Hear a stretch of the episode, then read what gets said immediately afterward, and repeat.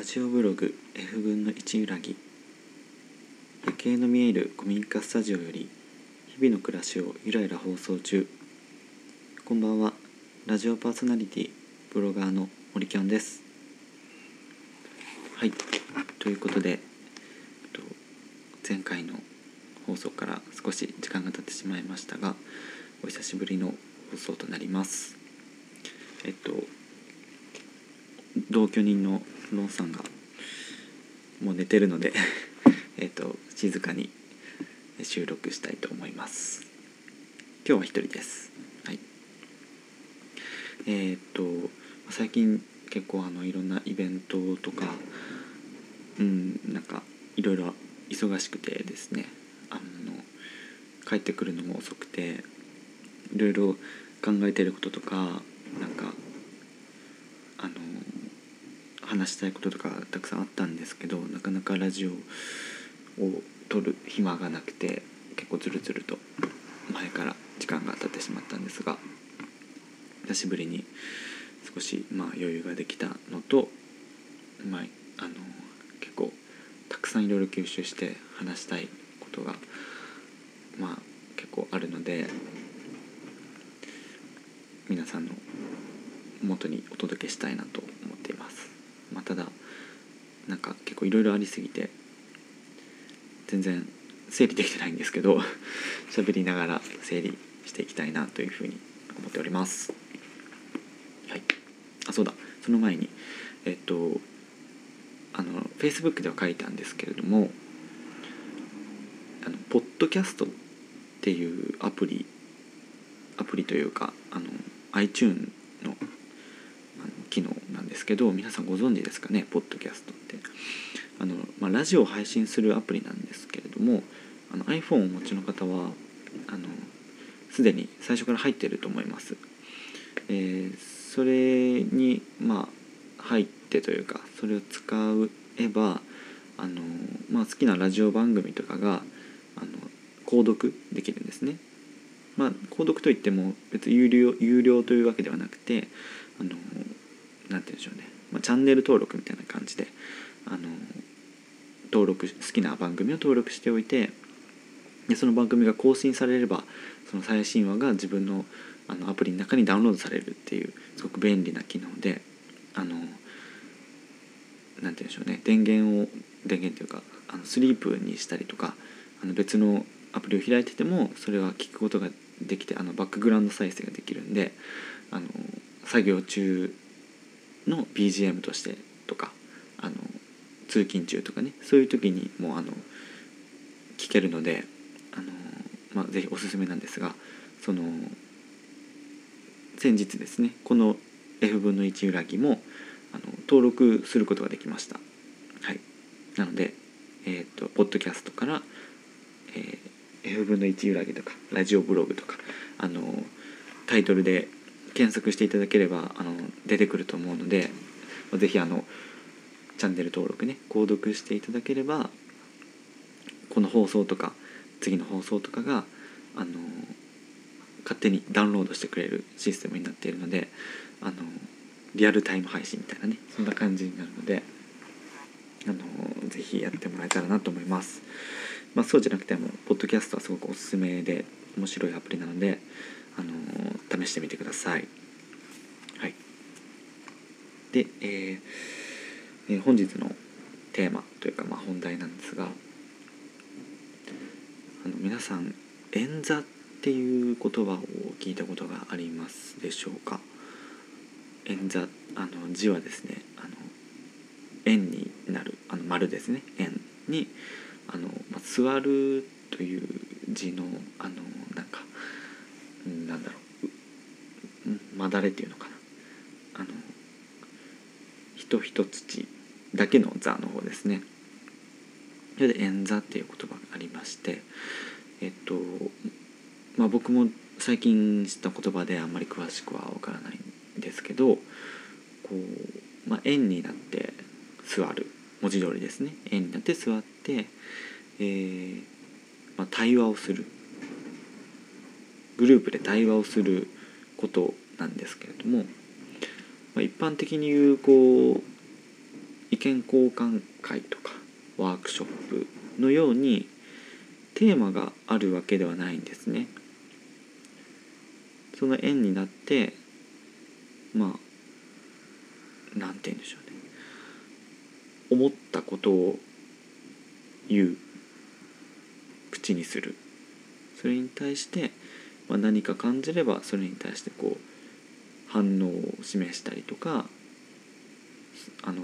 リアクションしたりはするんですけれども、まあ、何も言わなくてもいいんですね。そのなんだろうな積極的に意見を言わなくてはいけないとか何かについて議論しなくてはいけないという、うん、なんか制約は全くなくてただただこう非構成的というか喋りたかったら喋る喋らなくてもいい。その空間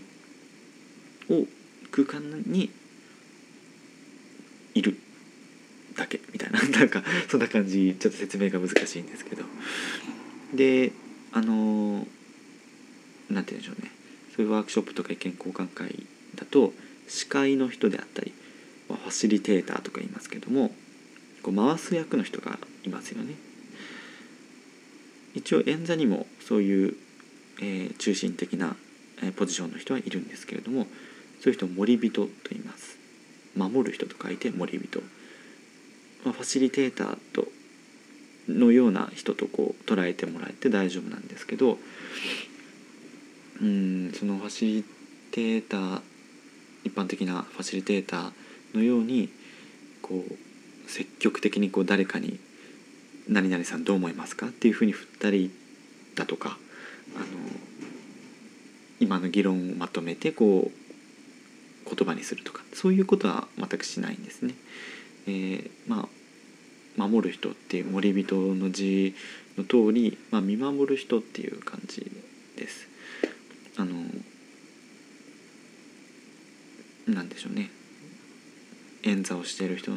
から出てきた言葉をまあそのまま受け取るというか変な解釈をすることなくその円になっている中心にその言葉をこう置いてみんなでこう見つめるみたいな。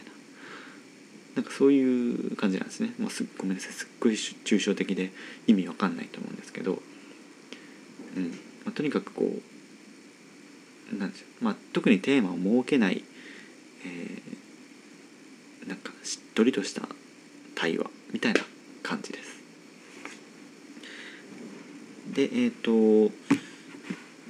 まあ、なぜこんな演座の話をしているかというと、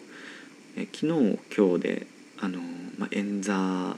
を僕は体験しました。まあ、厳密に言えば昨日体験したのはまあ、演座みたいなものであの、まあ、円になって座ってこうみんなで話したんですけど、まあ、その時はテーマはありましたでそれとは別にあの今日あ体験したイベントでは、まあ、まさにその正真正銘の演座をあのやりました。昨日やったのはですねえっ、ー、とまあ以前第4回ぐらいの3回か4回ぐらいの放送であのネパールのドキュメンタリー映画の上映会をやりますよっていう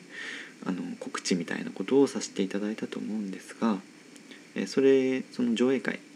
が、え昨日ありまして、えーとまあ、いろいろ参加者を集めて映画をみんなで見たんですね。でその後に、え映画を見た人たちで残って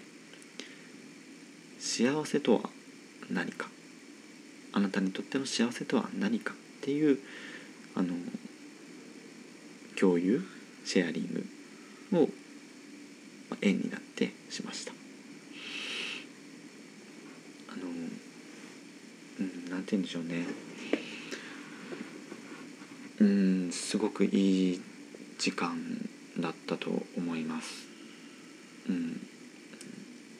こう参加者の方々から出てきた感想としては幸せについて考える機会なんてまずないと。そんなことを一旦立ち止まって考えるような機会って本当に今までなかったからこの機会に考えることができて本当に良かったっていう言葉を結構耳にしまして、まあ、スタッフとしてはああよかったなっていうふうに思いました。あのまあ小グループに分かれて僕も一つのグループを担当させてもらって、まあ、順番にそれぞれの、まあ、67人ぐらいですね。それぞれの思う幸せについてをこう紙に書いてそれをみんなに見せて話しながら、まあ、共有したり、うん、いろいろこうね幸せについて考えていくっていうような時間だったんですけどうん多様でしたねすごく。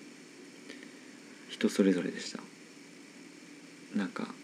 まあ、似たようなことを言ってるなっていうのももちろん中にはあったりするしなんかその誰の誰の言ってることも結構共感できるんですよね。